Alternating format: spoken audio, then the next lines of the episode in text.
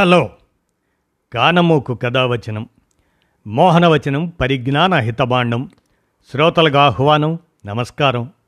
చదవదగునెవరు రాసిన తదుపరి చదివిన వెంటనే మరొక పలువురికి వినిపింపబూనినా అది ఏ పరిజ్ఞాన హితబాండమౌపో మహిళ మోహనవచనమై విరాజిల్లు.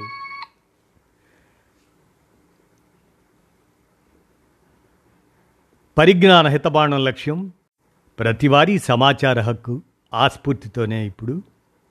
మీకు తెలుసా అనేటువంటి ఈనాడు సమాచార సౌజన్యాన్ని మీ కానమోకు కథ వచ్చిన శ్రోతలకు మీ కానమోకు స్వరంలో వినిపిస్తాను. వినండి. మీకు తెలుసా? ఇక వినండి.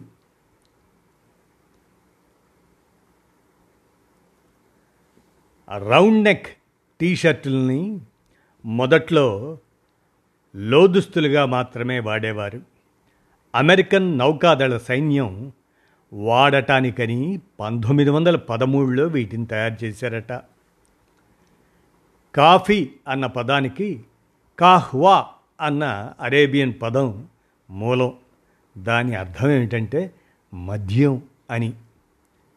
మన దేశంలో సంవత్సరంలో తొలి ఆరు నెలలు నలభై ఆరు శాతం జననాలు చోటు చేసుకుంటే మలి సగంలో యాభై నాలుగు శాతం మంది పుడతారట. అందులోనూ ఆగస్టు నుంచి నవంబర్ నెలల మధ్య అధికంగా ముప్పై ఏడు శాతం జననాలు నమోదవుతాయట. పెళ్ళి చూపులప్పుడు మన దగ్గర అయితే ఏదో ఒక స్నాక్స్ పెట్టేస్తాం. కానీ మరాఠీలు అలా కాదు. వాళ్ళకి అటుకులు ఉల్లిపాయలతో చేసిన కండే పోహా అవి ఉంటేనే పెళ్ళి చూపులంట. లేదంటే అది చుట్టపు చూపే అవుతుంది. ఇక పంటి మీద పన్ను ఉండటం అదృష్టమని భావిస్తారు కొందరు. కానీ దంతవైద్యులు దీన్నో సమస్యగానే చూస్తారు.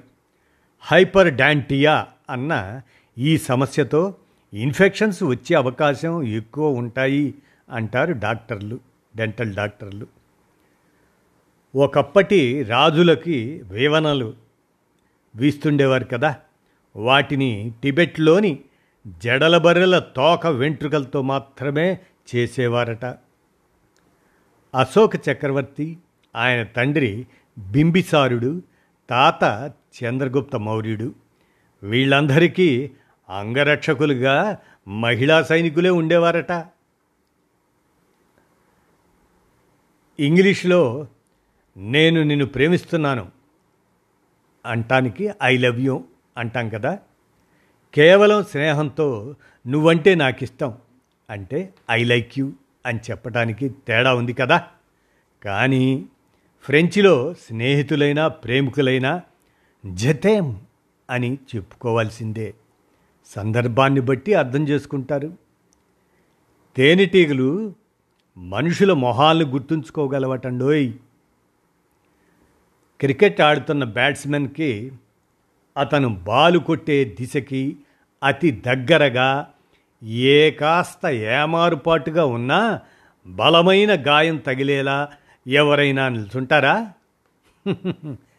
అలా నిల్చుంటారు కాబట్టే వాళ్ళ తీరును పిచ్చితనం అదే సిల్లి అంటారు. అలా భావిస్తారు కదా. ఒకప్పటి క్రికెట్ పండితులు అందుకే బ్యాట్స్మెన్కి ఆఫ్ సైడ్లో అతి దగ్గరగా ఫీల్డర్లని పిలిచే ఆ చోటుకి సిల్లీ పాయింట్ అని పేరు పెట్టారు. చైనాలోని కాలేజీల ప్రవేశానికి జరిగే గవో కావో పరీక్షలు ప్రపంచంలోనే అత్యంత కఠినమైనవండి. మూడు రోజుల పాటు జరిగే ఈ పరీక్షల్లో మల్టిపుల్ ఛాయిస్తో పాటు వ్యాసాలు ఉంటాయి. పిల్లల్ని స్కూల్లో చేర్చిన మొదటి రోజు నుంచే దీనికోసం ప్రిపేర్ చేస్తారంటే ఇక చూసుకోండి. వాటికి ఎంత విలువ? టెన్త్ తర్వాత ఏ పరీక్షలైనా సరే కాపీయింగ్కి పాల్పడితే రెండేళ్ళ పాటు జైలు శిక్ష విధిస్తారు బంగ్లాదేశ్లో. మరెక్కడా ప్రపంచంలో ఇలాంటి చట్టం లేదు మరి. అంటార్కిటికాలో ఉండే జంటు రకం పెంగ్విన్లు తమ జంటకి ఏరి కోరి గులకరాళ్ళను సేకరించి గిఫ్ట్గా ఇస్తాయటండి. సొరచేపలకి క్యాన్సర్ రాదట. ఎందుకు? ఎముకలకి బదులు మెత్తగా విరిగిపోయిన అతుక్కోగల కార్టిలేజెస్ ఉండటమే ఇందుకు కారణమట. ప్రముఖ చిత్రకారుడు లియోనార్డో డావించి నీటిపైన నడవగలిగే బోట్లను కనిపెట్టే పరిశోధనలతో చాలా కాలం పాటు చేశాడంట ఆయన. యాపిల్ ఆ కంపెనీ ఉద్యోగులందరికీ ఐఫోన్ పైన ఇరవై ఐదు శాతం రాయితీ ఉంటుందంటండి. దాన్ని వినియోగించుకున్నాక ఇంట్లో వాళ్ళ కోసం కూడా పదిహేను శాతం రాయితీలతో ఫోన్లు కొనొచ్చట.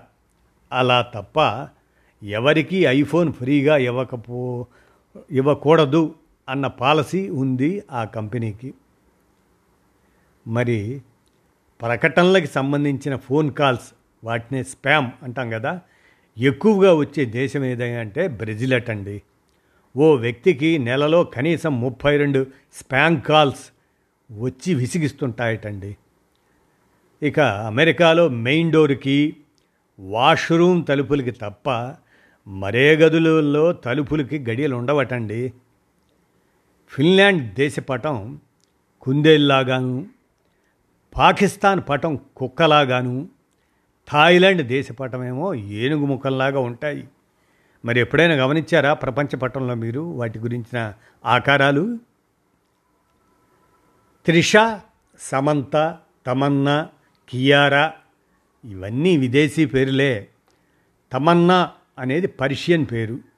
సమంత అరబిక్ పదం త్రిష ఇంగ్లీష్కి మూలమైన సాక్సానిక్ పదం. వాటి నుంచి తీసుకున్నవి. ఇక కియారా. ఇది ఈ పేరు అచ్చమైన ఇటలీ పదం అండి. ఇలా ఇలాంటి విషయాలు మరి మీకు తెలుసా?